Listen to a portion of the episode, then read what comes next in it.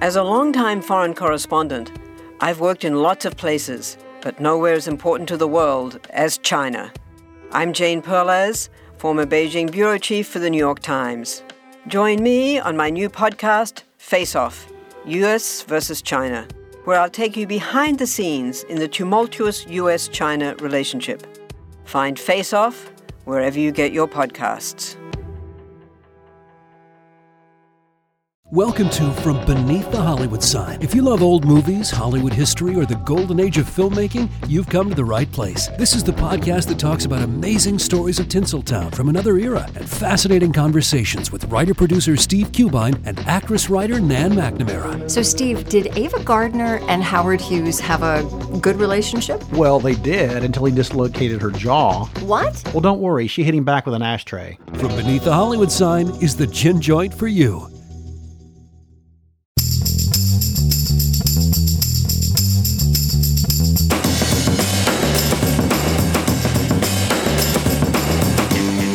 Yeah, Film Vault. Welcome everyone to the Film Vault. That is Anderson. I'm Brian Bishop. We're your hosts for today. Oh, we're talking. uh, Well, I don't know if we are talking, but uh, one of us will be discussing The Little Mermaid. Also, a uh, documentary assigned to us, and a. Um, well, I would, I would call it bleak, bleak uh, Russian film assigned, assigned to us. You call that bleak? Beanpole? Bleak? Brian, what's the matter with you? Why, why'd you get so soft? What I got? Oh, because I consider it bleak. Beanpole's the, maybe the funniest movie I've seen in this calendar year. I, I, I, I can see how you would find it ironically funny. I don't think uh, there's a genuine laugh to be had. In There's nothing funny about this movie, and I'm, It's, uh, I'm messing with you. And anyone like the uh, Well, the, Oh, I the- thought at a certain point it got so absurdly bleak that you were laughing. the other three listeners who might know of Beanpole, uh, they probably found that amusing. They probably understood that I was making some uh, some Okay, humor good, I'm attempts glad. there. Glad. Right, you know, there is one funny moment, and it's actually when the the uh, the term beanpole is uttered towards the end. I did laugh. I don't think I was supposed to. Had to do with a bus and a beanpole being hit by it, and it was just so casual. This bus rider's just like, like what what happened? Because the, the trolley stops. I don't know. Some beanpole got hit by a bus. beanpole, I guess, is uh, That's is slang the for a type of person. slang for a tall woman in Russia. Oh boy. Actually, it's slang for a tall person. I think it's the translation of because it's slang for a tall person in English. Oh. I like to think of it as a very sp- sp- specific. Perhaps, perhaps it is. Perhaps it transliterated to pole of bean. I probably said too much, but honestly, I did not spoil. Like you, you- you don't know. you didn't say much. I didn't say. I said a lot. The the the the, the accident, the the aforementioned accident, is a bit of a red herring. Well, now you've said too much. I've said too much. Jesus, Brian. For those of you who may watch this movie, we'll get there in a minute. Uh, you're not going to be watching it for twists We should do a watch along. or turns. There's a lot to be said about uh, Beanpole, which was assigned to us by Nick Eats Cake, and I had a very, very nice conversation with Nick Eats Cake. And uh, you know, I say that a lot. I have a lot of great conversations with our listeners. Usually, people who support the program in that capacity uh, really like the show. They really like movies quite a lot. Lo- dare I say, love movies, like the show Ironically, the host of this show doesn't even love movies that much. one of the hosts, Brian. right. And uh, I, I got to speak with Nikki's Cake. I've been going back and forth with him for literally years now, I think, uh, via email. Very familiar with the name and the idea of Nikki's Cake, but I'd never spoken with the him. idea of the man. And uh, wow, what a, uh, what a Spectre. what a fun conversation. It was the kind of conversation where if we recorded it, I, I think it, it would have uh, it would have been praised. Good bonus content. From his from his point of view, though, what he brought to the table, he's just he sees things uh, Could have been the making of episode at the end of the HBO show. succinctly. Yeah, it was one of those. It was a very honest, Hmm. um, uh, educated conversation about about about film. Good. I'm glad that you and Mr. Eats Cake had a uh, good talk. I was drinking coffee. Don't do that to me when I take a sip. Hey, I think later this it's week. not funny. Later this week, uh, we're going to be talking a little uh, top five princesses That's right. to Brian's uh, uh, delight. And it was good of you to show up, Log- uh, Logan. Oh my God. good of you to you show up, Avery. Uh, considering your your your feeling the females, He already told me the uh, tape Yeah. that we lost from that episode. the tapes are going to be yeah, lost. they're going to be lost. Yeah. Florence Brummer has assigned us top five princesses. That's, I brought my gear just so I was ready to delete it. and it comes out at a good time with uh, with the old uh, Little Mermaid coming out th- as we record this. That uh, just came out, just got released. Did So, you enjoy it? Little Mermaid? That's right. Uh, we'll see if I enjoy your conversation about Okay. it, but that'll be about the extent of my involvement. Avery, did you see it or am I in on I, this I alone? did not. Would you rather see Fast X or Little Mermaid? Probably fast. That's the right choice. Yeah. just so I can have a. You haven't seen both. Smart, smart call. There's one person here who's seen both movies. I just think I'd probably get a little bit more from Momoa's char- character, Yeah. right? Than I Yeah. would Well, from actually- mm. the entirety. Momoa is matched by uh, Melissa McCarthy. We'll get there. Okay. I would like to uh, say real quick that listener, friend of the program, friend of mine, Eric Robbins, uh, he brought he brought up the fact that, and I'm not going to say too much, but I'm going to go back to Sisu here for a second. Sisu, everyone's favorite. uh, Oh, yes. Nazi hunting and Underwater action scene. film. Yes, did you see that? Yes, I did. So he emailed it to us or just to me? No, no, no. I just I just saw it recently in the underwater. Oh, the scene. underwater scene. I don't know. He sent an email. Yeah, he sent an specifically email that. about because that's the one.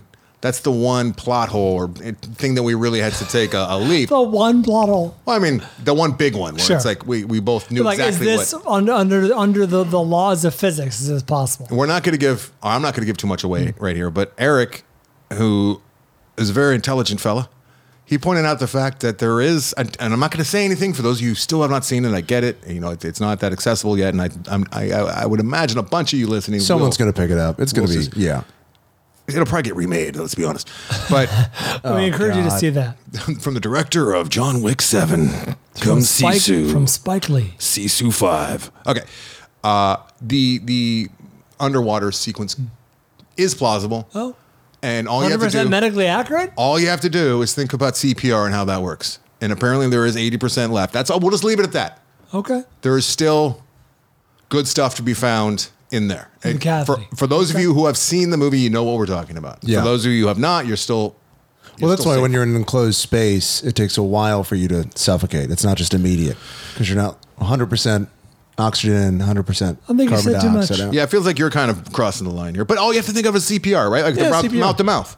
Like, Right. I mean, what are you what are you doing there? Yeah, because, yeah, okay. All right. Thank you, Fair, thank fair. you, Eric, for making me feel like an idiot three uh, weeks after the fact. okay, that's all I have to bring to the program. Uh, for That's the entire- it? The entirety, yeah, That's all you got? yeah. Also, we're going to be talking about a a criminally overlooked documentary called "This Mountain Life" Yes. from another friend of the program. I enjoyed it. filmmaker uh, friend of the program, and Grant Baldwin. Uh, every every week when you listen to this uh, here episode, uh, this show, each episode uh, is bookended with a very catchy Hmm. score, That's right. and that was gifted to us by Grant Baldwin himself. Wow. The guy who did the, the three guys, the guy who did the new music, this listener, and the director of this movie are the same name. That's Wait. crazy. Wait, wait, the listener. The guy, whoever did the music, Yeah. whoever uh, this listener is you're talking about, Grant Baldwin, and the director of this Mountain Life, all the same Oh. name. Oh yeah, yeah, yeah. They're all the same person. Hmm. Oh, Jesus Not to be Christ. confused with Eric Robbins, who I was just talking about, who gave us the CSU uh, medical update. But I, I, I, I, I'm not sure that uh, Grant Baldwin actually made. He might have just commissioned that for another film that he had made. He's Hmm. Sure. the director of Just Eat It. He and his wife make films. Uh, I had Brian watch Just Eat It uh, a number of years ago. You, you, you tricked me. I, I did. It wasn't nice. felt bad because I, I liked the movie. Did I you, you stand remember by this, Avery? it. Anderson assigned it to me without telling me the fucking director of the movie assigned it to us. Uh, Uh, not or- the, the, the two filmmakers who Yeah. are actively involved in the movie. Well, because my review was, yeah, I like the movie. Honestly, the weakest part was the two people who were filming themselves eating. It's a great movie about Supremely unlikable. I didn't say that. I said the weakest part. Just Eat It is a, uh very interesting documentary that we're not covering today, but it is all about uh, this couple that uh, ventures out on, and much like uh, Morgan Spurlock's uh, Supersize Me, they venture out on uh, sustaining themselves only on expired food. And like I told Grant when I just talked to him last week, and I brought it up on the on the show plenty of times. I still use some of the tricks. M- Most m- most often, I use the uh, the egg expired egg trick. And if you have like eggs that like expired yesterday or something.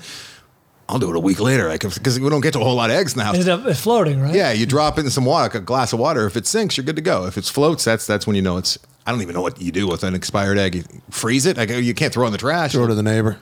Chuck it Throw the, the neighbor. dog. It smells so bad. It, it is rotten. I mean, it has a rotten smell. But he and his wife have made uh, a a new one called "This Mountain Life." Actually, it's been out for a couple of years now. And The it's readily weakest part available. was about them trying to. they're not uh, in it climb at the all. I'm excited to talk to you about this mountain life. I'm excited to talk to the listeners about this mountain life, and everyone can watch it if you're a Prime member. And it's it's streaming right there. Very accessible. Goes down smooth. What a fucking movie. So we'll talk about that in a bit. mountain. That's all. and then uh, we're also talking about the Little Mermaid, I guess. Thank you for not calling it the big sexy movie of the week. and Beanpole. Also, big sexy. Or the Big Mermaid. That would have been equally offensive.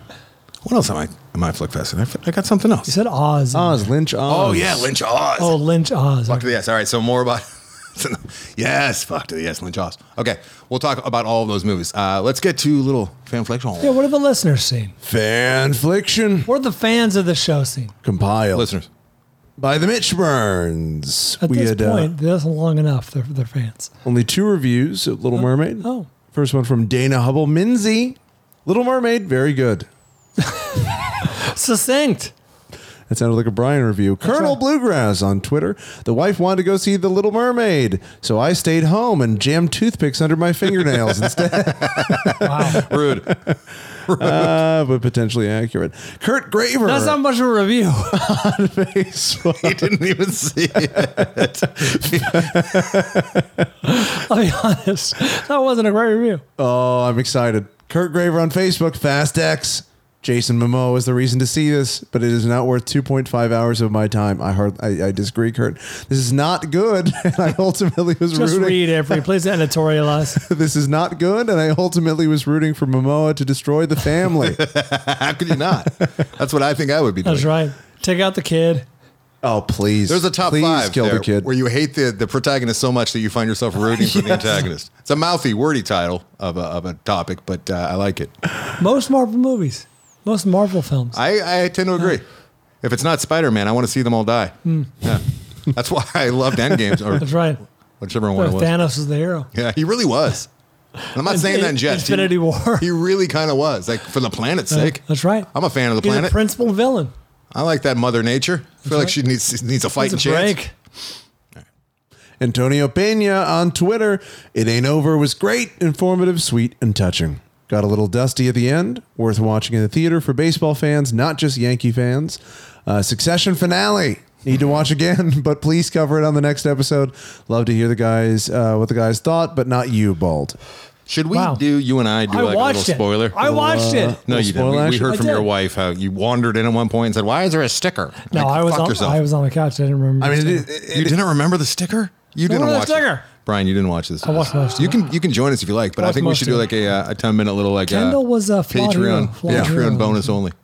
I mean, for the end of the great one of the greatest shows in recent memory. Yeah, we should do that. Yeah, yeah. Hey, let's Spoiler, get- spoiler. No, let's get back to. um You mean no? That's fine. Little Let's TV get vault. back to uh, who was that listener who just uh, Antonio Pena. uh, Mr. Pena? What, what did he say about it and over? he said it was great, informative, sweet, and touching. You know what? I saw it as well. I Yeah, I was agree, gonna say, didn't and you uh, see we'll this? be uh, we'll be flipcasting that probably next week, the week after. All right, very Okay. good, very very good. Ken Cunningham on Twitter. This weekend, I watched The Five Came Back documentary series and its companion films. What? What does that mean? There's like 30 of them. That's a great question. Powerful and heartbreaking.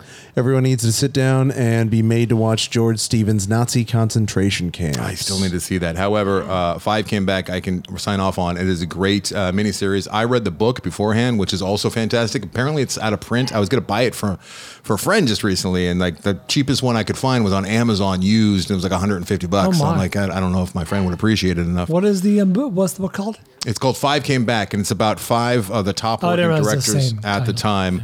Uh, Houston, uh, Stevens. Uh, What's his Don- face from uh, uh, A Beautiful Life, Wonderful Life? Yeah, yeah, yeah. Capra. what- Capra. Uh, and Oh, Ford. and uh, Ford. Yeah, And there's a fifth one that I'm drawing a blank on right now. He's probably the biggest. Anyways, the five of them uh, De, was dropped. it De Palma? no, No. way, way after uh, De Palma came way after. But like they, they all dropped their their very lucrative Hollywood PTA. careers and enlisted essentially, and went and started making propaganda films uh, during World War II, and it really shaped the second half of their careers in, in every uh, respect. It's very, very good. It's a great history of cinema as well. Uh, big heavy hitters, even though I'm drawing a blank here all these years later. But yeah, to watch all of their companion films is uh, that's uh, it's quite the undertaking. I don't. Diablo Cody. Five came back. Five came back. You're hurting the show. Is that it? Bobby Obvious on Instagram. You hurt Oh, my it was feelings. Tarantino. I'm William sorry. It was Wyler. Tarantino. Oh, William okay. Wyler. That makes Oh, sense. Mr. Wyler, not Billy Wyler, but William Wyler. All right, go ahead. You hurt my So I can feelings. just start over. I, s- I trampled. Bobby Obvious on Instagram. You Hurt My Feelings, a very small stakes relatable dramedy that fills the Woody Allen hole in today's films. This is clearly for all the mommies out there. I can't believe this already came out. This was on my top five list for summer, and uh, I need to see it. I There you need go. Hmm. to see it. It's already it's already been released, eh? Mm. I was busy up in San Francisco this weekend. If you, Oh. if you must know, Is that code? my buddy uh, Brian Border uh, and uh, Paul Harper uh, is- uh, invited me up. It was kind of like a birthday thing, and Nice. uh, it, was a, it was it was a surprise. We went out to dinner. They dragged me. Brian uh, dragged me to San Jose. Oh, And gee, I from San Francisco. I was furious Oh my, that's a haul. but it was fun. It was it was really fun ripping on him because we have that kind of relationship. So I was just ripping on on the entire car for for bringing me out there. I'm like, what the? F-? dude, We're almost halfway back home now. You're like, I just drove through here an hour and a half. ago. I, I had. And then we get to a restaurant, and he's fucking with me, telling me this vegan fusion, and I'm like losing my mind. Like they, a lot of people like to see me mad, right? that's right. And then it turned out that it was a, uh, he's all right, dinner was over. And it's like, all right, let's go have some drinks around here. And he says, why don't you check your email? Checked my email. And uh, there was my ticket for Duran Duran that night, right around the corner from where we were eating. So we went to the Oh. SAP Center and watched Duran Duran. And it Look was at that. fucking glorious. So thank you very First much. time you've seen them since when? Since I've only seen them once before. And it was, it was only like Once in your three. life? Yeah, yeah. Your favorite band you've seen once in your life. I liked him when I was very young and then got into punk rock and kind of turned my back on him for a number of Wow. years. And uh, yeah, so I, I saw him once, maybe 20 years ago, and it was like only three of the guys. That so is hard to believe. This was four of the guys. Andy's still not a part of the pro, uh, a part of the band, which I'm fine with. But yeah, Nick still got it. I mean, they're not like doing somersaults or anything. He's got a bit of a belly, but he doesn't care. He's wearing a tight black T-shirt. All throughout. right. Oh, it was a good time. Thank you very much, Mr. Border. Did they play all the songs? Was there a song you would hope they would yeah, play? of they course. I didn't? mean, my two favorite songs uh, they didn't play because they're a little more. Uh, off off the uh, Yeah, greatest the hits? chauffeur is probably my favorite song of all time. The chauffeur by Duran Duran. It's Mm. they like play the it? most moody. No, Oh. but they did open up with a very obscure song from their first album that was not a single, which I was very surprised by, and I loved it too. Because Chic opened up for him, and Chic was playing all these uh, the, these uh, covers and getting you know it was the most '80s night you could imagine. Sure, sure. And then Duran Duran came out, and the, the crowd was still feeling it and ready to go, right? And then they played this really moody uh, song about a boat from the first album that no one really knows, right? So What did they close with? What are they? They come back Rio, with they encore? closed, they closed with Rio, Yeah, sure.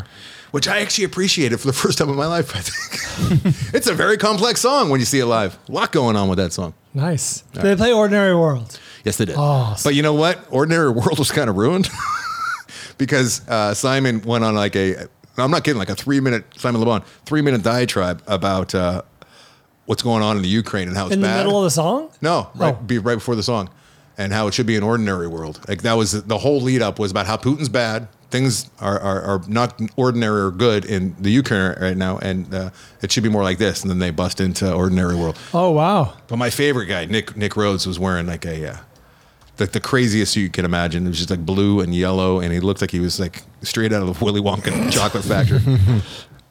oh, it was good times. Oh, all right. So yeah, Sweet. Thank you, Mr. Brian Mortar, for that. And uh, as I was telling you, Brian, Yes, there's you, Brian. that's right. There's better Brian, which is Brian McCauley. Uh, Okay. And then there's best Brian, which is Brian Border, but he spells his name correctly, so he doesn't fall into this. Oh, interesting. Yeah. Can I at least be, if there's better and best, can I at least be good, Brian? You're just Brian. Yeah. All right, you know what? I'll take it. I'll take it. Trying to think of a bad word. You're beanpole Brian.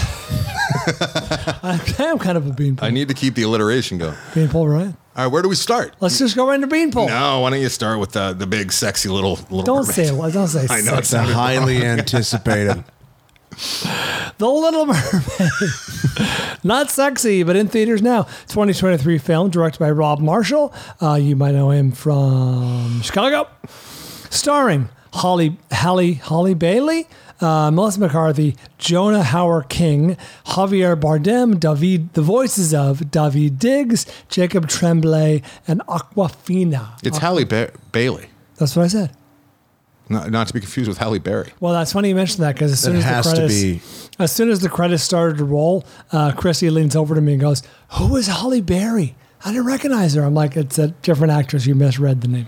I imagine a lot Hmm. Yeah, of those people. have to be related. She has to be. Nope, Right? different last name. do. How would you be? But I'm saying in terms of, I feel like is she young enough to have been named after? oh, I would Halle imagine Berry, so. Is what I'm saying. I mean, that's a yeah. She's a famous actor. Anyway, well, I don't know the I don't know the history of Holly Bailey. Sixty-eight percent of Rotten Tomatoes is in theaters now. What do you guys think of this movie? 68 seems high. Actually, I think it's just about right. Okay, so while this is by no means a great movie, it's honestly It's a movie. It is a movie, undoubtedly. You can see it in Uh, It theaters. is a remake, or I guess a reboot, a reimagining of the 1989 animated classic uh, that really kind of turned things around for Disney, uh, at least in terms of Disney animation. Um, and this is the live action slash CGI uh, adaptation of the original Hans Christian Andersen story. And now, while this is by no means a great movie, it's hard for me to imagine anyone in just good faith, good conscience giving this a negative review. Like it's perfectly above average. It's a three star movie. There's not too much not to like about it. There's not too much to get excited about. There's just it's it's enjoyable, entertaining for the kids. There's this is I'm not going to say critic proof because that's not true. There are weaknesses. Number one, it's dark. And I don't mean like dark in tone, like it's dimly lit, especially for the underwater scenes. And I said that to Christy. I'm like, that movie was hard to see sometimes because that's just your bad eyes. I'm like, no, I don't think it is. Uh, and I read a uh, variety article that was summarizing a bunch of reviews. You're reading articles about this movie after the fact, Well, I Brian. was looking up uh, box office stuff, but uh, reading an article uh, from Variety and said uh, many of the uh, critiques have centered around the dim lighting, among other things. And Yes. yeah, it is hard. It is un Did that- unnecessary. There were a lot of critiques about how dark Little Mermaid was. That's right. Because- Unnecessarily because dim. he doesn't get it. I don't think. Well, I didn't hear what you said. Because of the lead. What? Yeah. Because she's she's Oh. dark skinned. Yes. Right. That's the other Did the thing, hair? so- Did the I- hair on the back of your neck stand up when you read somebody saying that you were right? Essentially, did you get so Yeah, excited? yeah, Oh, not just that's the only hair I got left, and yes, it completely uh, went erect.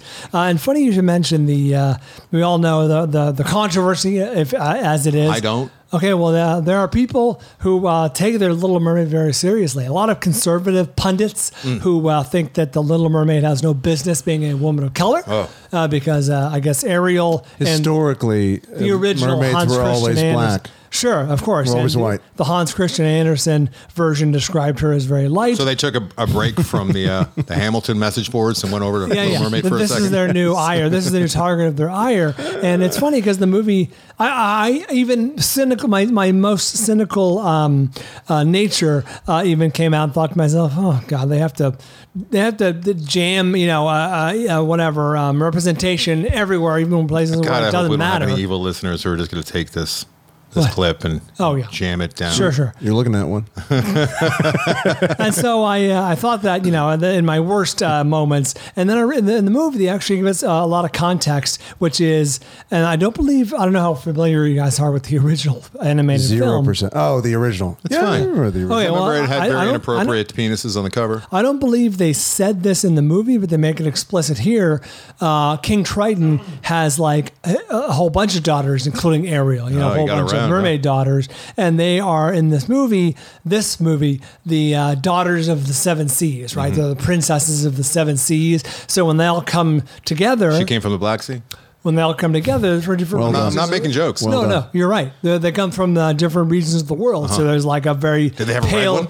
blonde one who's obviously like Nor- Norwegian of some sort, and uh, Ariel is actually the uh, princess of like the Caribbean, Mm-hmm. and and they go to like an island, an unnamed island, but it's, It's- clearly Haiti or Jamaica or one of those, you know. That's that's that makes it even worse. How dare this movie try and represent actual human beings I that know. live around the, the globe? The Why? Ah. diversity of global population. Should have taken place in Denmark. That's right. Sure, Hans Christian Andersen Mm-hmm. could have got, just just stay with what you know, Disney.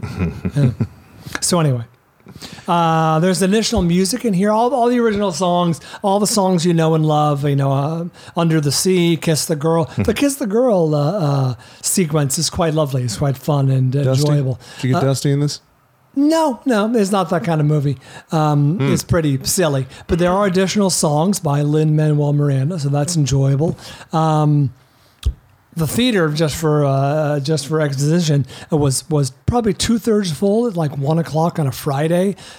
Majority five to Wait. thirteen year old girls. What? on a f- school's still in session. What's going on? No, the, these are girls that either skipped, got out early, had a day off, or whatever. You- like you had Tessa there? import- Yeah, we took her out of school. We were in La Took her out Quinta. of school. We were oh in La yeah, yeah. You Quinta. were on vacation. Yeah, we were on okay. vacation. All right. Um, so uh, it was a road. It was a road game for us. Um, aforementioned ha- uh, Melissa McCarthy absolutely killed it. She's the uh, Momoa of this movie. Like she sunk her teeth into it. She was just the right level of over the top camp. Uh, even Holly Bailey was fantastic. Great singer. Enjoyed her very much. The guys, Javier Bardem and uh, Jonah Howard King, who I'm not familiar with, a little. Yeah, what what's Javier doing? Because he seemed He seemed checked uncomfortable out. in the trailers. he seemed checked out for much of the movie. Like he was He's- really just there for a paycheck. Now, wouldn't be the first time I've seen Javier kind of like a fish out of water. Oh, really? Didn't he already do this for Pirates? Didn't he already do this kind of undersea bullshit? Wasn't know he the what? villain in Five or now, something? Now I have a vague recollection. Maybe you can look it up. Avery Javier Bardem was was in like a kids movie that Tessa watches on Netflix. I'm like, what the fuck is Javier Bardem doing in this movie? He's one of our finest actors, and he's slumming it with like kids movies. Anyway, you Hmm. So can are look it you. up. So there's that. And it's also too long. It, it at two hours and twenty one minutes. Jeez. It, it, it's it's far. The original, if you remember, Toothpicks do feel pretty good No right now. Country for Old Men. That's the one. No, that's the one she's obsessed with right now. the uh, the original one was like 88 minutes. Like it's brisk. And Mm-hmm. What are this the one- songs gone longer? Are there more songs? No, in fact, there, there are a couple more, more story. Like it- They are- obviously, they spent a long time explaining the different seas and the different regions No, of, the, I'm very of the brief. world. Actually, they they they did cut out. Uh, they actually cut out the entire. Remember the subplot where uh, Sebastian the crab is being trying to be cooked by the French chef. He's The not French trying to chef be, is- but he's trying to be a void He's being absurd. Yes, he's he's absurd. He's uh, obsessed with the with the crab, and he wants to cook Yes. Mm-hmm. the crab. Cut out entirely. Right. uh, You you let off with uh, rev- the, the review saying that it was very middling and it's really No, I didn't say middling. I said said, it's while right- not great, it's there's not no great, great, there's above really average nothing. film. It- oh, you said above average. Yes, All right. all three right. star movie. It was like neither here nor there. It's kind of like what, what you expect. It's kind of, kind of just. It sounds very milk toast. I will- And that- I- Mm-hmm. what, what my point is is there's so many movies that you go to see, and it seems like that's almost like a positive in your eyes. Did, did Oh, it? that's sucks. Did it do what Lion King did, where it was just like a shot for shot remake? And No. it In a, was in a just- lot of ways, yes. In some ways, no. But I will say that in the context of your kid may want to see this, this will not be a waste of your time. You can sit and watch it with them, and you're not going to be like, you know, miserable and offended at how dumb it is. It's good. It's fine. It's above average. It's not great. I don't see this. Even I don't know, maybe a special effects award I Oscar thought you were going to say nomination. in but- your top ten at the No, no. It'll be like up for song or something. I don't know if it'll be in probably the top best 10 at song the end of the year. situation, But uh, Rotten Tomatoes might do something different still. It might like actually escalate for That's some true. unknown reason, and, and then that could change everything. In oh yeah, uh, d- oh, t- depending, depending on the you know for the. Hmm. Do you remember when Nope just was not Nope? Uh, it was uh, the uh, the first one. Uh, Get Yes. Out. Oh, Get Out. Get Out was just uh, out of nowhere was Brian's number one movie of the year. Oh, I love that's a just great out movie. of fucking nowhere. It was so it's bizarre. not original- nowhere. it It was was the out ori- of the fact that it was a great movie. the original Puss in Boots. Uh, and it was- That's- okay. All right. Oh, I'm glad we uh, did that. Thank you, Brian. I feel, I feel like the show is a service, and it is to uh, people with, with, with kids. And I still like if I'm, I'm listening, I'm imagining that you know Atticus is kind of tugging at my shirt, saying "Daddy, Daddy." I, it's a bizarre world that I'm imagining, but like he's asking me about this movie, and I'm sidestepping it. And I just heard your review. I still have no idea Mm-hmm. Okay. if I should go or not.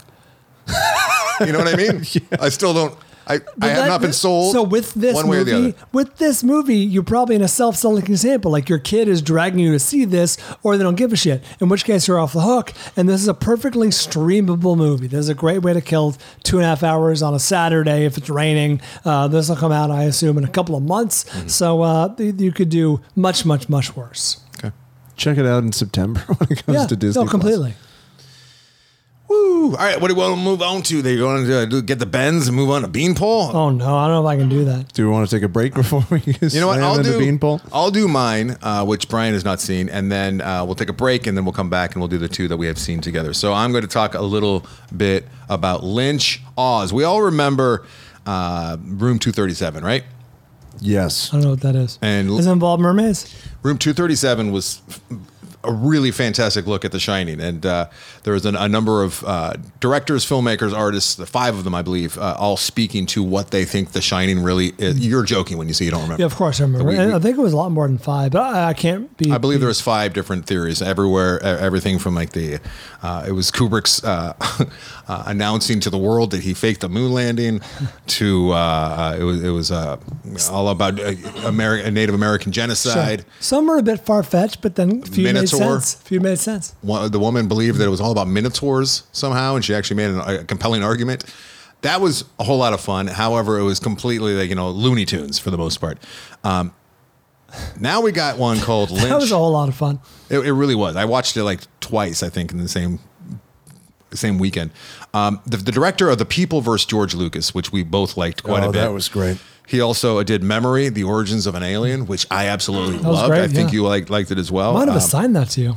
and he did, no, you did not. I think I did. I believe you did not. Uh, what else did he do? Eh, well, here he is now doing Lynch Odds, which is very similar to the format that was used for Room 237. However, this one's much more rooted in reality, I think. So it's a take, it's a look at how David Lynch has been influenced by The Wizard of Oz more than anything else through all of his movies. Okay. and they have a number of directors talking about Are it they reaching here, or is this like an actual thing? there's a little reaching. It's people that are smarter than me. Um, uh, Alexander O. Philippe uh, is the, the director. I hope I'm saying that that correctly.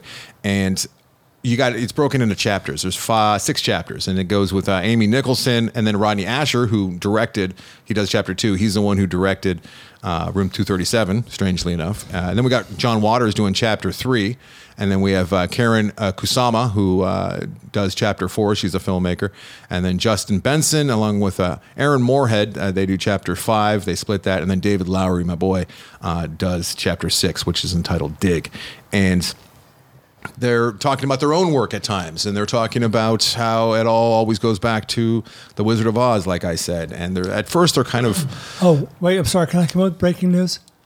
Sorry, I wouldn't do this. It wasn't important. Uh, I assigned you memory uh, or uh, okay uh, the origins of Alien back in uh, uh, April of 2020. i think you probably have your We notes wrong. gambled. That was during COVID. Those were our first COVID gamblings. i love memory so this doesn't this my memory uh, does we not serve gambled on. Have you seen Doctor Strangelove? doesn't make make any sense that you would assign me a movie that's that good that i would like that much Sorry. and it's not has nothing to do with music if I I know. Yeah, I know it upsets you. All right, so at first they're kind of, it seems like they're reaching uh, at times. Let me also say that the opening of this, I guess it's the filmmaker standing on stage with a curtain behind him, and it's just the way that it's shot. I was like, because I got a screener of this, and I wasn't sure I was going to watch it. I, I didn't know what I was getting into. I was before I even looked up the director, like what he had directed. I and once I looked up the director, I'm like, oh, I have to watch this no matter how bad it gets. I have to get to the end of this because of those other movies. The opening um, is it, it, it concerned me a lot. It just Okay. looked very flat. It looked cheesy. They were using, I know what they're going for. They were going for that David Lynch uh, Twin Peaks look, which is kind of flat and surreal and the worst way to use that that word, I guess. Just you know what I'm talking about, like the David Lynch, like some of the modern techniques that he uses mixed with the old techniques. Sometimes it looks really cheesy, but it's David Lynch. They're doing that with Hmm. I this noticed that. and I was like, "Oh no, is that the filmmaker on stage with the curtain behind him?" Oh god! And then the curtain opens, and I'm like, "What are we watching here?" But then it get, and then it finds its groove right after that. So do not be afraid, do not be scared of the opening of this. It, what ends up happening is a very, very interesting conversation from six different, seven different uh, people who are very well spoken. They understand film very well. And it's not like it's not popcorn. It's not jumping all around. They Mm. each get their own chapter, and they each bring something different to the, the program. And it's really interesting to talk about. I think the Yellow Brick Road and the Wizard of Oz. Did you mention the filmmakers involved? Yeah, I named all of them, Okay, sorry, including I David was- Lowry, who uh, did uh, Ghost, Ghost World. World, that's right. He actually Ghost admits a ghost a ghost story. He actually admits in this uh, that you know he, he grew up loving Spielberg as so many people did, and he directs actors to just look with awe into the sky, which is the Spielberg shot. And he says that he's still. What this movie comes down to a lot is about influence and like artist influence and inspiration, where it comes from, and uh, of course, Wizard of Oz. So many people can pull from Wizard of Oz because it really is like the ultimate coming of age story, right? And it's the ultimate like Yeah. story, not even in a, in a sexual way, but like we're all like you know in our house and we have our comforts, but then we have to go and become adults and like go out in that crazy world Yep. of all the insanity and like that's Sure. that's what Lynch is always trying to get at because he's terrified of becoming an adult still. I think as many of us are, we're you know all the unknowns and.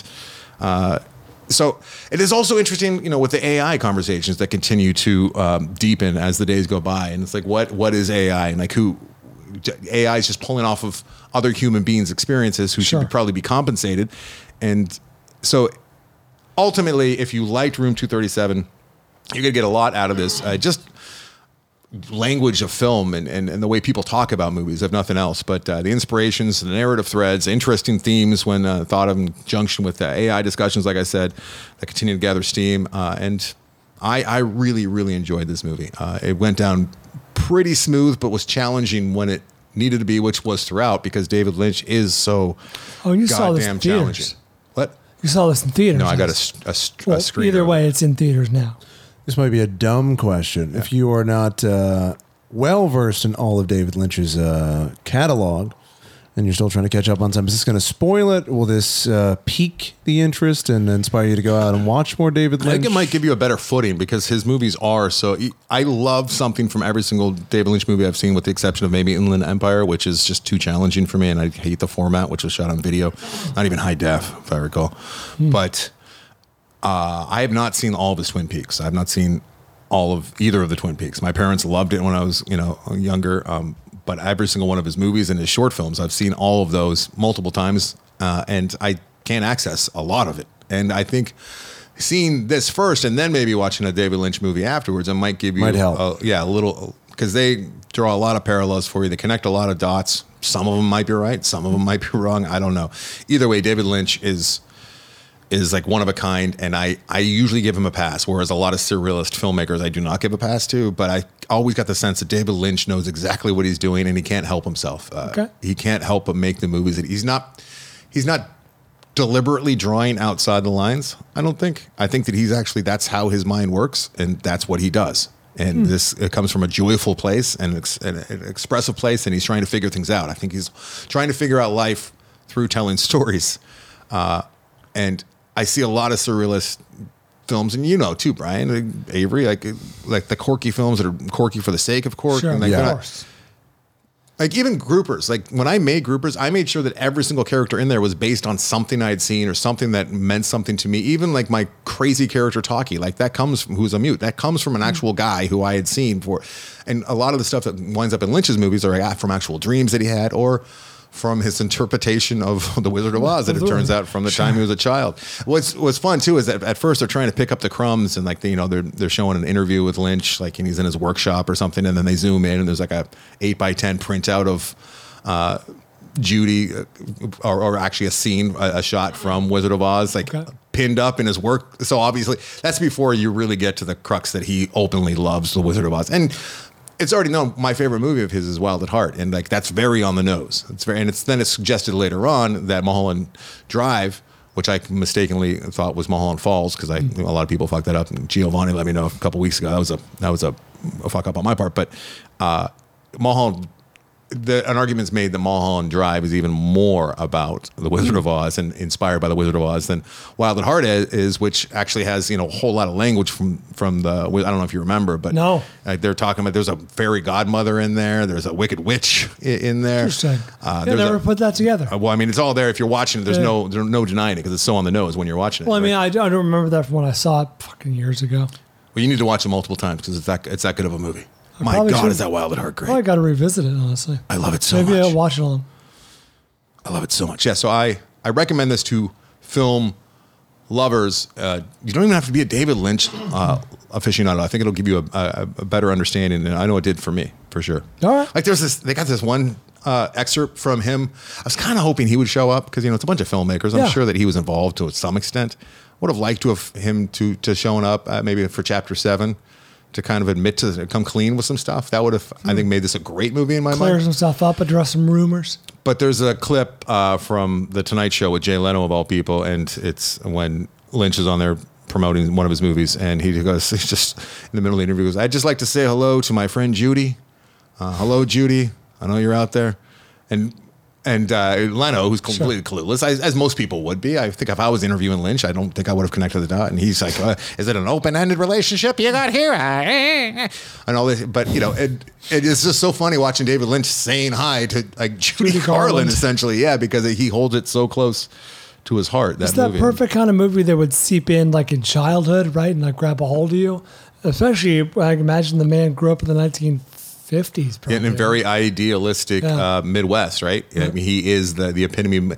Uh, Boise, Idaho, is where he was born, and I know he spent a lot of time in Manhattan. And Mm-hmm. then when he when he was young, he went to Philadelphia, and that's where the nightmares started to Oh, come. His dreams turned to nightmares when he saw the underbelly of society for the first time in Philadelphia, and that's where Razorhead was born. Oh, boy. Very interesting, but I mean, the man's a mad genius. Obviously, of I don't think watch-alongs. there's, there's any denying that. right. Speaking of watch-alongs, we just did the Beastmaster last week, and I think uh, I think it went over pretty well. That was enjoyable. I think it was. That's right. Children were thrown into the fire. Children were. Yeah. Yeah. All right. So yeah, Lynch, Multiple. Oz. Something else I was going to say about it. I could you know go on and on. Let me see my notes. here. Come on, Lynch. Oz. Uh, yeah, I just wrote it down. Uh, and David Lauer, what I was starting to say is he actually admits that the idea, this hurts, the idea for a ghost story. Um, I don't know if the idea, but like he he says, I continue to pull from E.T. with my movies today, and then they cut the Oh, because the Halloween scene Because he's covered in a, in a blanket. and he's dressed up to look like a ghost. And then a ghost story, he looks much like uh, ET. E.T. as a ghost. Well, actually, ET was the yeah, whatever. E No, there he- was a ghost in that scene. I think that Yeah, yeah. One of the kids. he was dressed like a trick-or-treating. girl. I think. Yeah, and put it inside of. I think a, uh, Drew Barrymore might have been a Actually, ghost. no. I think was he both? Anyway, whatever. Who gives a shit? I just thought. Hmm. But yeah, very interesting, very fun. I I recommend uh, you check that out. I wish it was streaming right now, but I think ET was a ghost for Halloween, but they they got him out by dressing him as, as like a lady, like got Mm-hmm. Could be him out right. away from the feds. mm, yeah, yeah, I think you might be right. I don't know. I just saw the clip. I wish that I remembered Hmm. it, but the brain is uh, it's decrepit. You need some food? Well, I was on the road for like twelve Okay, hours Oh, that's over the true. course of thirty six hours. oh wow! Does a lot to you, yeah. Plus Duran Duran thrown in there. And Duran Duran, yeah, that'll blow your mind. No, unexpected. Unexpected Duran Duran uh, concert, yeah. All right, take a break. Let's do that. Not sure why we're doing this, but uh, break time, and then we'll come back with a little bean pole, a little this mountain Gotta life. pay the bills there, Barbara. Next.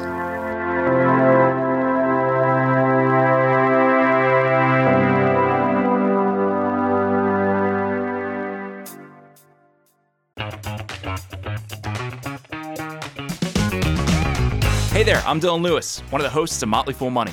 Each weekday on Motley Fool Money, we talk through the business news you need to know and the stories moving stocks on Wall Street. On weekends, we dive into the industries shaping tomorrow and host the experts, authors, and executives that understand them. Tune in for insights, a long term perspective on investing, and of course, stock ideas. Plenty of them. To quote a listener, it pays to listen. Check us out and subscribe wherever you listen to podcasts. What do you get when you take two childhood friends with a passion for unexplored history and a whole lot of booze? You get the goofiest game in history, Queen's Podcast. Hi, I'm Nathan. And I'm Katie, and we're the hosts of Queen's Podcast. Join us while we spill the tea on women from history. We get into all kinds of stories here, like biographies of lesser known figures, for instance, Saida Halhura, powerful pirate queen. To the stories you might already know, like Marie Antoinette or Cleopatra, but with a fun twist. Each queen is paired with a cocktail that'll totally get you in the mood to hear fun, juicy, and dramatic stories from history. Because history is so much more than just dudes on a battlefield, and we believe that the female perspective and roles are just as deserving of their time in the spotlight. Right, so come get to know these queens. Find us wherever you get your podcasts. Cheers! Hey, Matt, did you know that wombats poop cubes? Nope, never heard that before. Did you know the unicorn is the national animal of Scotland, Ken? I didn't know, nor do I care.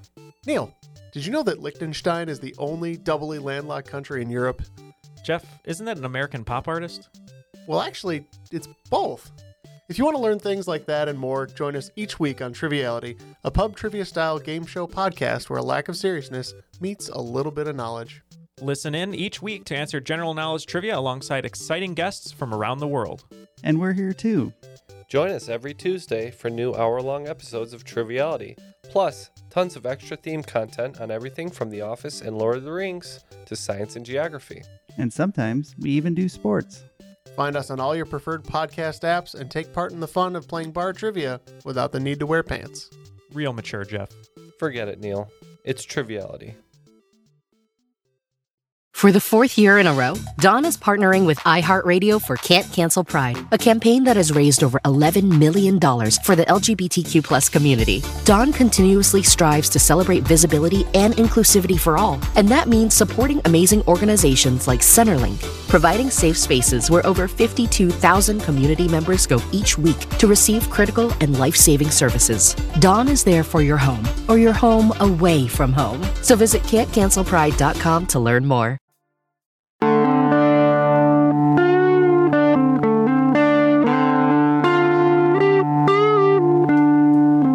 Hey, we're back. You want to talk uh, Yeah, Lynch Oz, Lynch backslash Slash. Lynch, Lynch slash Oz. It's a little hard to find right now as far as the title, even on IMDb. So that's that's that's the title. I'm, I know that sometimes we're we're not great at saying the name of the movie while t- going, especially when I I just went on and on about it for so long. So Lynch Oz is the name of that one. You want to talk a very fun movie or an even more fun movie? Let's talk the funnest of fun. All right, Beanpole yes. is a 2019 film directed by Cantelier Bel- Belen- Belentov. Nailed it. Cantelier Belentov. Uh, I didn't bother writing down the uh, stars' names because I was having trouble even uh, writing it, and I feel like reading it would be a, a bridge too far. 93% of Rotten Tomatoes. Uh, you can stream this on Showtime, or you can rent it uh, as I did. This uh, is a Russian film. It was submitted for Oscar consideration. Did not uh, earn garner an Oscar nomination, but uh, Was not considered. Was it was considered? It was not honored. It was there there being Russia official entry. Apparently didn't get co- the call. One country gets uh, gets an entry. One one entry per uh, country. Yeah, you can't have like uh, Canada taking up all the, uh, right? I don't believe Canada's eligible. Of course, there.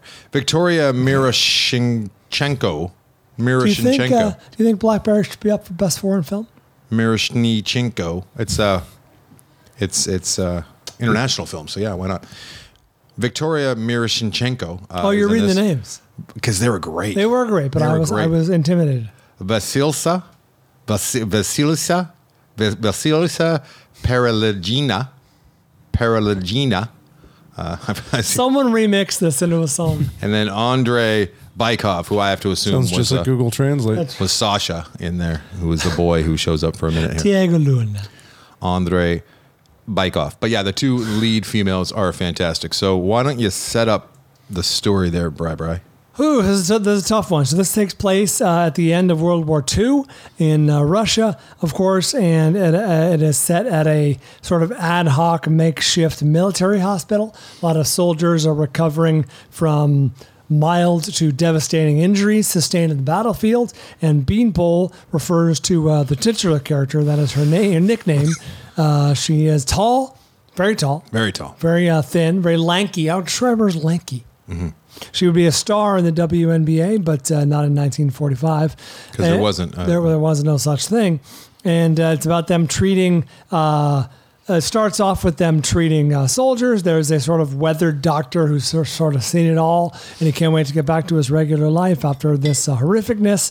And uh, This I- is from Nick Eats Cake. I don't know if you set that up. I did not. Thank you Nick- for Nick saying eats- that. eats- we eats said it cake earlier, as- but I didn't say it this time. Nick eats cake.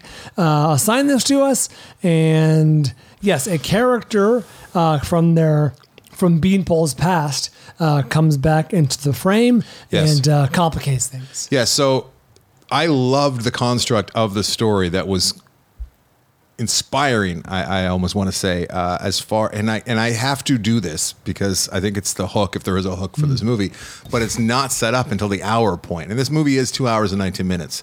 This movie is It feels much longer than Little Mermaid. hard to uh, access. It's it's not very accessible. Um, there is a lot going for this movie. However, I think the best part of it is the construct of the story, which is this: Beanpole is early on in the movie. We see that she's with a little kid. Uh, she's watching. Turns out she's watching that little kid for her like a like a toddler, like a In a, three year in old. a in a weird uh, juxtaposition, he has some kind of dwarfism. He's a very small child. And she's And she's she's very tall. in charge of this kid because his mother is still at war or was still on the battle, has not returned from war yet. And Beanpole turns out is not the greatest caretaker. Uh, she has She's a nurse. You'd think she'd be better. she has these episodes where she just kind of loses consciousness and does a lot of clicking. Yeah, she does a lot of uh, almo- almost like a seizure. And, Eh, yeah, it is seizure like, and uh, one thing leads to another, and the child's no longer uh, around, and. Uh, it becomes known when her friend comes back. The mother is looking for the child, and she goes, "Well, that sucks. You now owe me a kid." And it's already been established that Beanpole hates sex so much that when she goes off with a young man who thinks that he might get some, he comes back bloodied with a broken arm. Turns out, it didn't go well with with uh, him and Beanpole. We didn't see it. Well, which- people had the leverage, literally physical leverage. and so she hates the idea of sex, at least with men, to the point that she, she, like, It destroy- manifests itself as physical. and now her only way of making up for her her misdoing is to actually become impregnated for her friend, which she has to at least consider. And that is heavy shit. Hmm. And that's a great jumping off point, but it takes an hour to get there with this movie. And I don't want to say that there's payoff, even though there is some stuff that s- sticks with that, but that's not necessarily where that story ends up going for very long. So beyond that, this movie is just one of the richest movies I've seen as far as texture Mm-hmm. goes, as far as color, and the greens are just everywhere, right? The very first note I took was just so much green. There's just every scene has green and red, but Mhm. mainly green all over it. And there's al- also very little score, minimal score, almost none. Now, beyond this movie, I mean, there's some really interesting things, and like, they're- they're just technically, like the other character, uh, I think her name's Masha. She gets uh, no, Masha, nosebleeds. I Masha don't- and the Bear. I don't know how the nose, how they time the nosebleeds Hmm. because like she'll be sitting there and it'll be like a long take, no cuts or anything, and all of a sudden her nose starts bleeding. I'm That like, was is it- impressive. did they write that in because this actress just has nosebleeds or Is what? there a How- squib in her nose? Oh. how are they doing that? That that that might have just been CGI. I don't know, but I, I I was fascinated by this. Here's did you look up the director? I did not. Oh my god, that's the best part of this movie. I think. Oh, Please tell me. Imagine the director. I want you to. You've seen Beanpole. I have. Very very heavy subject matter. Sure. There was one laugh, and I don't even think it was supposed to make you make, make you laugh. It just made me laugh, and it happened on the bus later. Okay. With the Beanpole. Yeah, sure. Uh, devoid of of levity. Right. I'm not even sure I'm getting. I I think I'm missing a lot of the the cultural references yeah, sure, because context, I'm yeah. not. Yeah, the context is, is lost on me uh, quite a bit. So I'm, I'm mainly just zeroing in on on the set design and the the, the richness, like I said, of the, the stock, the footage, and it, it looked great. Uh, imagine the act- uh, the director. Like, do you even know if it's a male or a female? Uh, no, I know that his or her name is Cantelier. Okay, what what does this person look like in your head? Just paint a paint a picture. Oh, pr- actually, probably resembles David Lowry a bit. I'm thinking maybe a mustachioed, uh, maybe uh, b- uh, b- uh, burly. Okay. I don't know if there's gonna be any payoff here at all, but uh, go to IMDb and just take a look at look at his Oh. look at this person. Hold on, wait. Bean pole. Bean pole. Fascinating. Let me look up. We'll the pay it off director. here in a second. Bean Thanks for pole. being patient, everybody. I'm excited for this. Director Cantemir. I mean, Oh that's not who that's not who you imagine. no, that's uh, that's a joyous uh, human being. Joyous young boy who looks like he's on his way to some kind of EDM concert or something. Uh, He was at the Duran Duran show. he could have been somebody's kid at the Duran Duran show. This kid was born in 1991. He has no busy making a movie of this kind of heft. Uh, granted, he is Russian. Uh, God knows what kind of uh, you know things he saw that would relate back to this movie, be- as it is set in Russia. But you would never guess that this fresh-faced youngster. God, I sound old and feel old as I say this, but look at this kid. 1991, he was born. And this isn't the first heavy movie he made. Nick Eats Cake was telling me about Closeness, which was his first movie uh, Nick has not been able to watch it as much as he likes Beanpole. He's not been able to sit down and watch Closeness because uh, it was very controversial at the time. Oh, that, really? That Cat Cantemir, the Cantemir. director, Sorry, Cantemir. Yeah, Cantemir. I'm messing that up. um, included real life executions. Oh dear! In, in, in the footage. so Oh, fun. if you're going to sit down and watch Closeness, you get to watch uh, actual human beings uh, murder. I don't mind that. Snuff. Yes, it's an actual snuff, much like uh, Bowling for Columbine ends up being, because that is considered the most successful snuff film of all time. I, s- I saw a documentary Okay. about that. And they, they named it was bowling for bowling for Columbine. Bowling for bowling for Columbine. So, anyways, uh, kid's obviously a fucking genius, but like I was just kind of in awe. Like, I, there's no way I could I could even dream of making a movie like this because there's such reserve. There's and it's fantastically acted, and every frame looks amazing. Yes, it is. There's just so little going on uh, on the surface, and I'm I was thinking. Oh, go ahead. I'm I just it's hard for me to even just sitting talking to you every week. I just can't. I have such a hard time being reserved. Let alone when you have all that equipment and such great actors, and not to have them do something. Uh, I was observing. This would have been a very tough watch in a theater. Oh yeah. Like I would have been trapped. I would have wanted to escape. Uh, you might find this hard to believe, but um, I score it very low on the fun scale. Mm. yeah, I don't find I don't find that hard to believe. Apparently, also he walked off of. Uh, uh, the Last of Us. He was a director on The Last of Us uh, most recently, and apparently he had creative differences. Oh, He probably said, I don't want them to be running from anything. I just want them just to be talking about mushrooms for a couple hours and maybe uh, try and smother one another at one point. In addition to uh, child death, there's also euthanasia and sexual assault. Yeah, it's a it's a heavy heavy film, guys. I don't know if we're selling anybody, but uh, so far, I can't think of a single reason uh, one would see this film. There's one of the one of the least sexy nude shower scenes. yeah. And then, and then there's I'm, I'm thinking what what's also equally as unsexy I think is when she's bathing by herself later when Masha is bathing by herself, Mm-hmm. That's right? right. And, and uh, it's just it,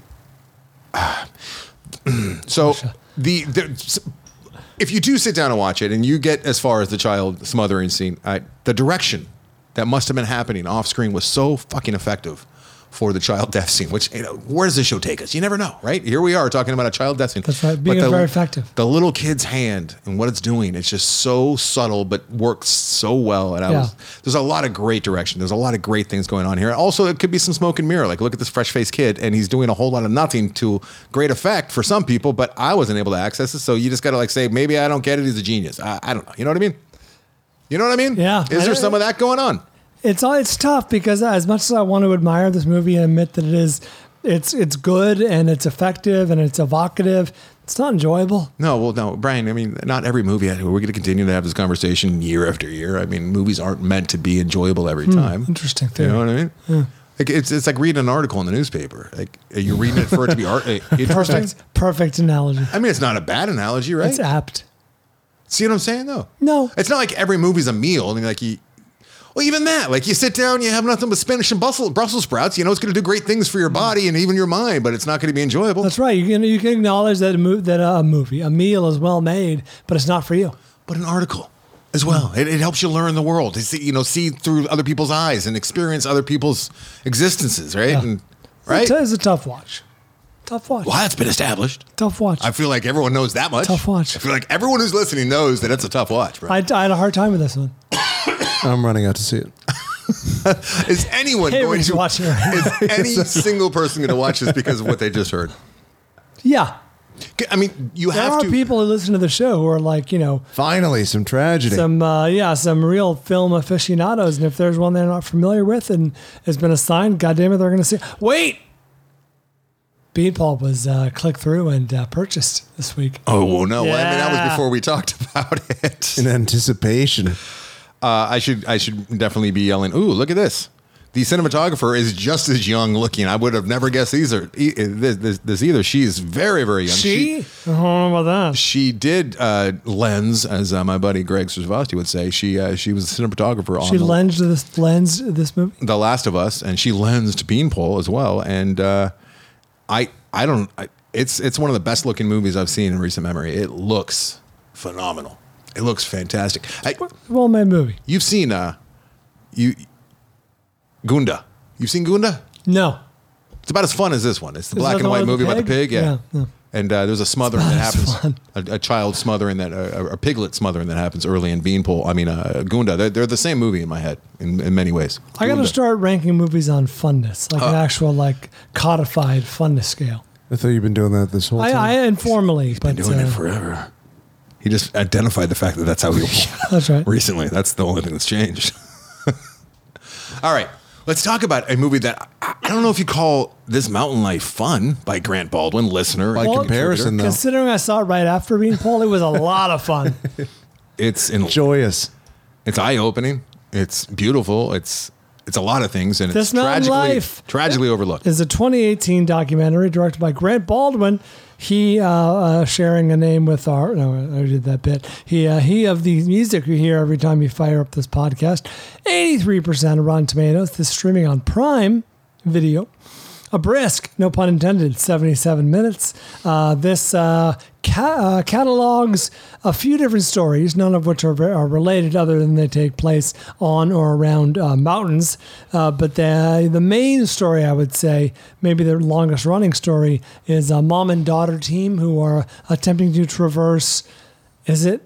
Wait, they're going from Bi- Vancouver, Vancouver to, to Alaska. Skagway, Alaska. Yeah. and it's the only story that continues throughout. It's the through line i- in the documentary. By have foot. A, they have a bunch of other uh, vignettes throughout, uh, little standalone stories, uh, including uh, but not limited to the very first one, which it's just a perfect open for the movie. And I even showed Atticus a lot of clips from this because he got a lot out of it. And as I was watching it without him, I'm like, oh, I can't wait to show him this. So it opens up with this old timer who's out there in the woods. I mean, in the, in the snow, open snow up in the mountains. And it really is, um, it- it's shining a light on a particular uh, a region of North America, which is in between where that mother daughter team walked reverse from. And it's, it's the equivalent of going from uh, Seattle to Mexico, right? Mm. It's like, or like like the top of uh, uh, Washington State down It's to very long. Mexico. Yeah, it's very very long. So, but it goes the other way. It goes like we said from Vancouver, which is the bottom of Canada on the west coast, all the way up to Skagway, which is up in Alaska, and uh, which is crazy because I took a cruise Oh, from that's right. from Vancouver to Skagway, and it took Oh, like wow. two days by boat to get up there. And Jesus. these, the mom and daughter actually walked this. It's like over two thousand miles. It's insane. It's and, absurd. and it's not a straight line. It's over mountains and across rivers. And it's not even on a walking path. They are traversing snow. over six months. So that's the through line. But it opens up with this old timer, and he's he's out there, and he's got his snowshoes, and he, and you don't know what he's doing, and he's talking just about walking. how He's counting his steps. it takes him eight to twelve hours, and uh, he's counting his steps, and he's you know using this little device to kind of look through, and you think it's just a mountaineer or something, right? And I'm thinking, okay, where we? I Grant asked us to watch this movie when he gave us the song. That was the only thing he wanted to trade. That was like two years ago, and I've been. I don't want to say dreading it, but you know, people that paid, I've been bumping them up, and you always w- are worried that like you're gonna see something that like a, you know friend of the show made, and you're, you're gonna hate it, right? Yeah, I I'm mean, sure- how do you possibly spin it? You know, it's just to say nice things. as I'm watching this movie, I'm like, I felt like such an asshole. I'm like, this is so good. I can't wait to talk. So it's got this old t- guy and he's in his snow boots, and then they they pull back and they use this drone shot, and you see that he's doing snow art, which he actually says. If you, I rewatched it, Right. and he's making this giant like snowflake that's like impossibly giant. It's a football field wide. It- bigger than that, maybe. He said that by the time he's done, it's the equivalent of a marathon that he's walked. That's right, because he's making Jeez. the individual f- uh, crystals of the, of this crazy snowflake with every footstep. Atticus, like his eyes were fucking wide. He's like, oh my, wow. Like he was like blown away by it. It Please- actually, it, Please tell me you- Jillian saw this because I thought of her and how no person should spend th- this much time doing anything. yeah, she would be upset with the uh, the mom and daughter, I think. No, the the snow artist. Oh, the snow artist. She she came in towards the end when Atticus uh, and I were watching one of the end scenes, and uh, she heard them talking about how far they traversed, and she goes, "Why why would anyone do that to themselves?" that was that was her Too much contribution. exertion. It was absurd. They, they had food drops. Uh, they would literally get dropped in by drone, right? Yeah, yeah. and, and Grant and Jenny were doing really impressive things, and I hope Jenny was in- involved in this. And I'm not giving her too much credit here, uh, Grant. I know you're the director, but I know she also wrote this, and you guys make films together. So uh, he was talking about how they were always trying, you know, get creative things and do interesting things, and like they put the the drone, uh, the um, the GoPro on the the food box that they dropped out. That's a fun little thing. Some really interesting things he was doing. He was telling me he was holding the drone for some of the shots with the, the nun. Mm. They have this whole section, this scene where it's like these nuns that live up in the middle of the Yep. woods in, in this beautiful Or cathedral. Dominican nuns. Dominican nuns, and then he's got a shot of one of them across country skiing, and it looks like an SNL sketch at 'Cause first he's in her- glance. He's in her habit. But then you realize she absolutely knows what she's doing. That's how she gets around every day. And it was like nothing I'd ever seen before. And he was telling me they had a really hard time because they had a beautiful shot there. I don't know if you, you picked up on it, but it almost looked like it was a trick shot. Like she was in, in one place and they were kind of moving the camera to make it look like she was moving. But no, she was moving. And that, from what I understand, he was, or, or here, this camera guy were holding the drone to get the perfect shot. They weren't even operating the, the drone at Oh, that no. point. Interesting. But it was a really effective shot. Uh, who else do they have in here? They had a mountain climber, uh, an older guy who was a mountain climber. They had a uh, uh, rock artist named Ber- Berhard. Mm-hmm. Remember the rock artist? He's who who fantastic. spent all day making rock art. He's yeah, he's towards the end. Uh, the the avalanche story, which the avalanche story was great. It was really well uh, executed and edited together too. It, it leaves you wondering uh, right up until the story, like you're you're in that story, and it's just a small little part of the movie. This movie is a celebration of the mountains, of that style, uh, style type of life, like all the different things that the mountains have to offer. Right. This is a movie like if and what you it like means to these people. Like, you get it. I would never want to do it, but I get it. Exactly. Like people that have just given their lives over to the mountains. And you get you get it. You don't smell it. Like in that guy's house towards the end, it looks gorgeous. And I'm Right. thinking like I'm glad I don't smell the rotting food that might be in there. But it's absolutely beautiful. And yeah, I, it's it's a love letter to the mountains, right? And I I immediately like text my friends who love the mountains, who I know. I, I get a lot of camp people. I'm like, you guys got to see this movie. You're gonna absolutely love this movie. Have they not heard of it? No, no, no one really has heard of this. There's just too much noise out there. This is also a movie that was um, uh, made up in Canada. They're, uh, Grant and Janie are, are Canadians, and uh, you know Canada makes some really good stuff. And it's not really all about distribution and you know Mm. getting all the money back. It's just about making. From what I understand, it's not made by the Hollywood machine, so it can get lost with uh, you know not enough PR. So the modest living uh, mountain couple uh, i don't even know if they're a couple but they seem so fulfilled and that's towards the end like that's really what kind of drives this whole message home it's like Hmm. what are we doing like what you know we just some, we just finished up succession last night Right. and then you watch like a movie like this and you're just like so many people are doing life wrong Yeah. What am I doing with versus what are they doing right now? yeah Uh, it's funny. I made two notes toward the towards the end of the movie. One, uh, I just can't imagine looking at a beautiful snow-capped mountain and thinking I've got to climb that. Mhm. That that's just an instinct that doesn't exist in me. I imagine most people. now you don't have you don't have anything any of that and you're like, No. what about like hills in your neighborhood you ever like just drive by and be like oh i'd like to be up there one day Sure, but Okay. now we're talking about like you know training and equipment and possibly dying. yeah And and speaking of which, my other note was even pitching and breaking down a tent like the mom and the daughter did seems like an insurmountable task every single day. Like that, that was miserable. Yes, when I talked to Grant, that was most of my questions I had were like, you know, nerdy filmmaking and like how much was he actually out there with them? And as I suspected, he's with them in the very beginning and then at the end when they get to where they Right. end up. And uh, the middle part, like he left that up to them. They had uh, some GoPros and and like he was saying that the best parts of what happened to them out there, they're not filmmakers, so they didn't grab like they almost got caught in an avalanche. They Oh, didn't wow. cover that. There was like, and I'm sure, like, their we didn't- first instinct is not to grab a camera. I, s- I- it felt like they got a wh- shit ton to me, but you know, he he's just thinking of the stuff that they missed Yeah. while they were out there on that journey. But that doesn't come through. You're not going like, wow, this this mom and daughter uh, are are not delivering because they are, and they, it's the perfect amount of suffering, like human suffering, as well as the beauty that they that pays that makes it all worth it that they see. That's funny you mention all that because another note that I wrote down, not knowing the connection to Grant Baldwin at the time, uh, the crew has to do all this while carrying equipment.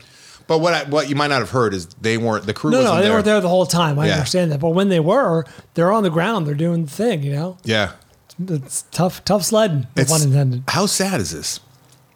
That this movie is just you know it's it's the kind of movie that would be up for Oscars just ten years ago, and Yeah. now it's just no one's no one's talking about it. And it's a and I'm not just saying that because of Grant's relation to this here program. It's a very very good movie. It is, and I'm glad that yeah I talked to you after um, you had seen it, and I I broke it to you then that it was Grant. Yeah, but I, I enjoyed it uh, legitimately. This is a uh, very well made documentary. This Mountain Life, I we highly recommend.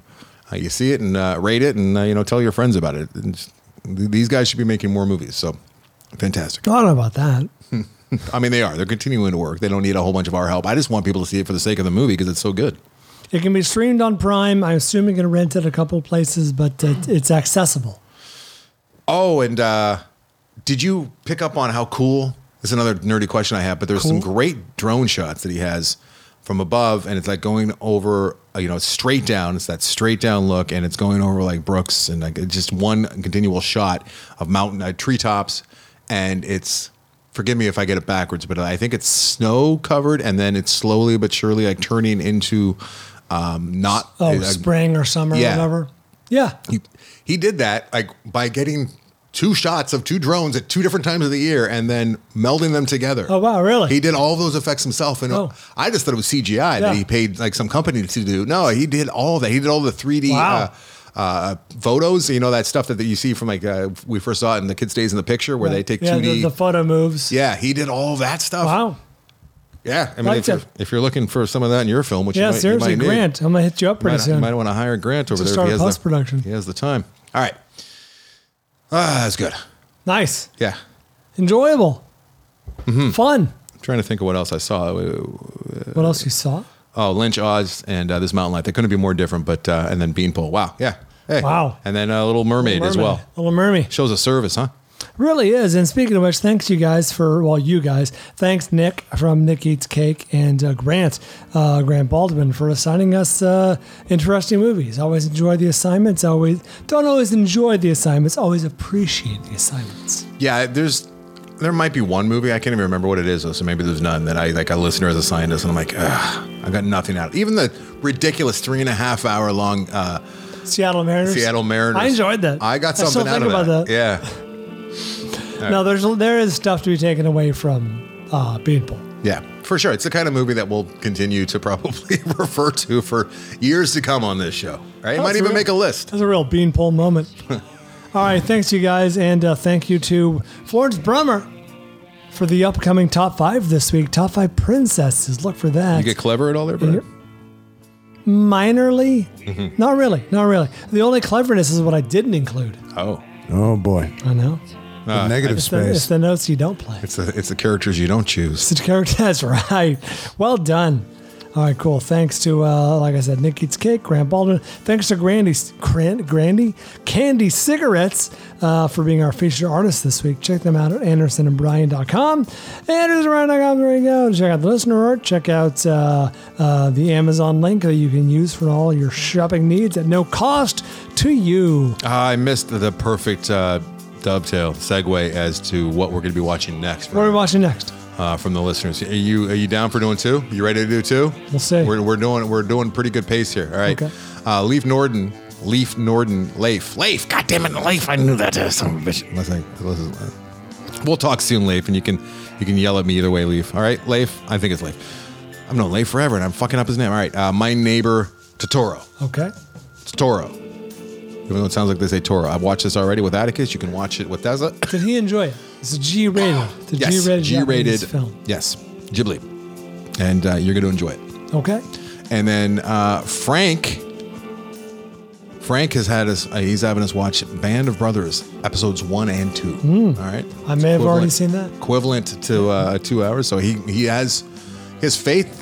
Probably wrong, wrongfully so, but he believes that if we're going to watch these two episodes, nothing will stop us from con- having to Hmm. watch the rest. We'll be compelled. I don't have the the the bandwidth to do so. I'm afraid. So. Oh, I do, but uh, that doesn't make any difference. Okay. So uh, two first two episodes, Band of Brothers, as well as my neighbor Totoro, Toto, Toto, Totoro. Thanks to Totoro? Frank and Leaf. Excellent. L e i f is Leaf, yeah. I would say Leif. Rafe. Rafe. Rafe Fines. Maybe Rafe. He mispronounces his name though. It could be Leaf. I've Hey, heard- if you would like to be $25 member uh, of uh, the uh, Patreon uh, Film Vault too, uh, you can hear me mispronounce your name, and also um, we uh, I think we're sold out at that level right now. So. uh, no, we're not. We got plenty of room. I believe Everyone we're on sold board. out. All right, Uh, coming the up, fifty dollar level is open though. If you'd like to give us a topic, top five princesses coming up uh, soon, next, if you will. And uh, until then. we do it for Van Gogh.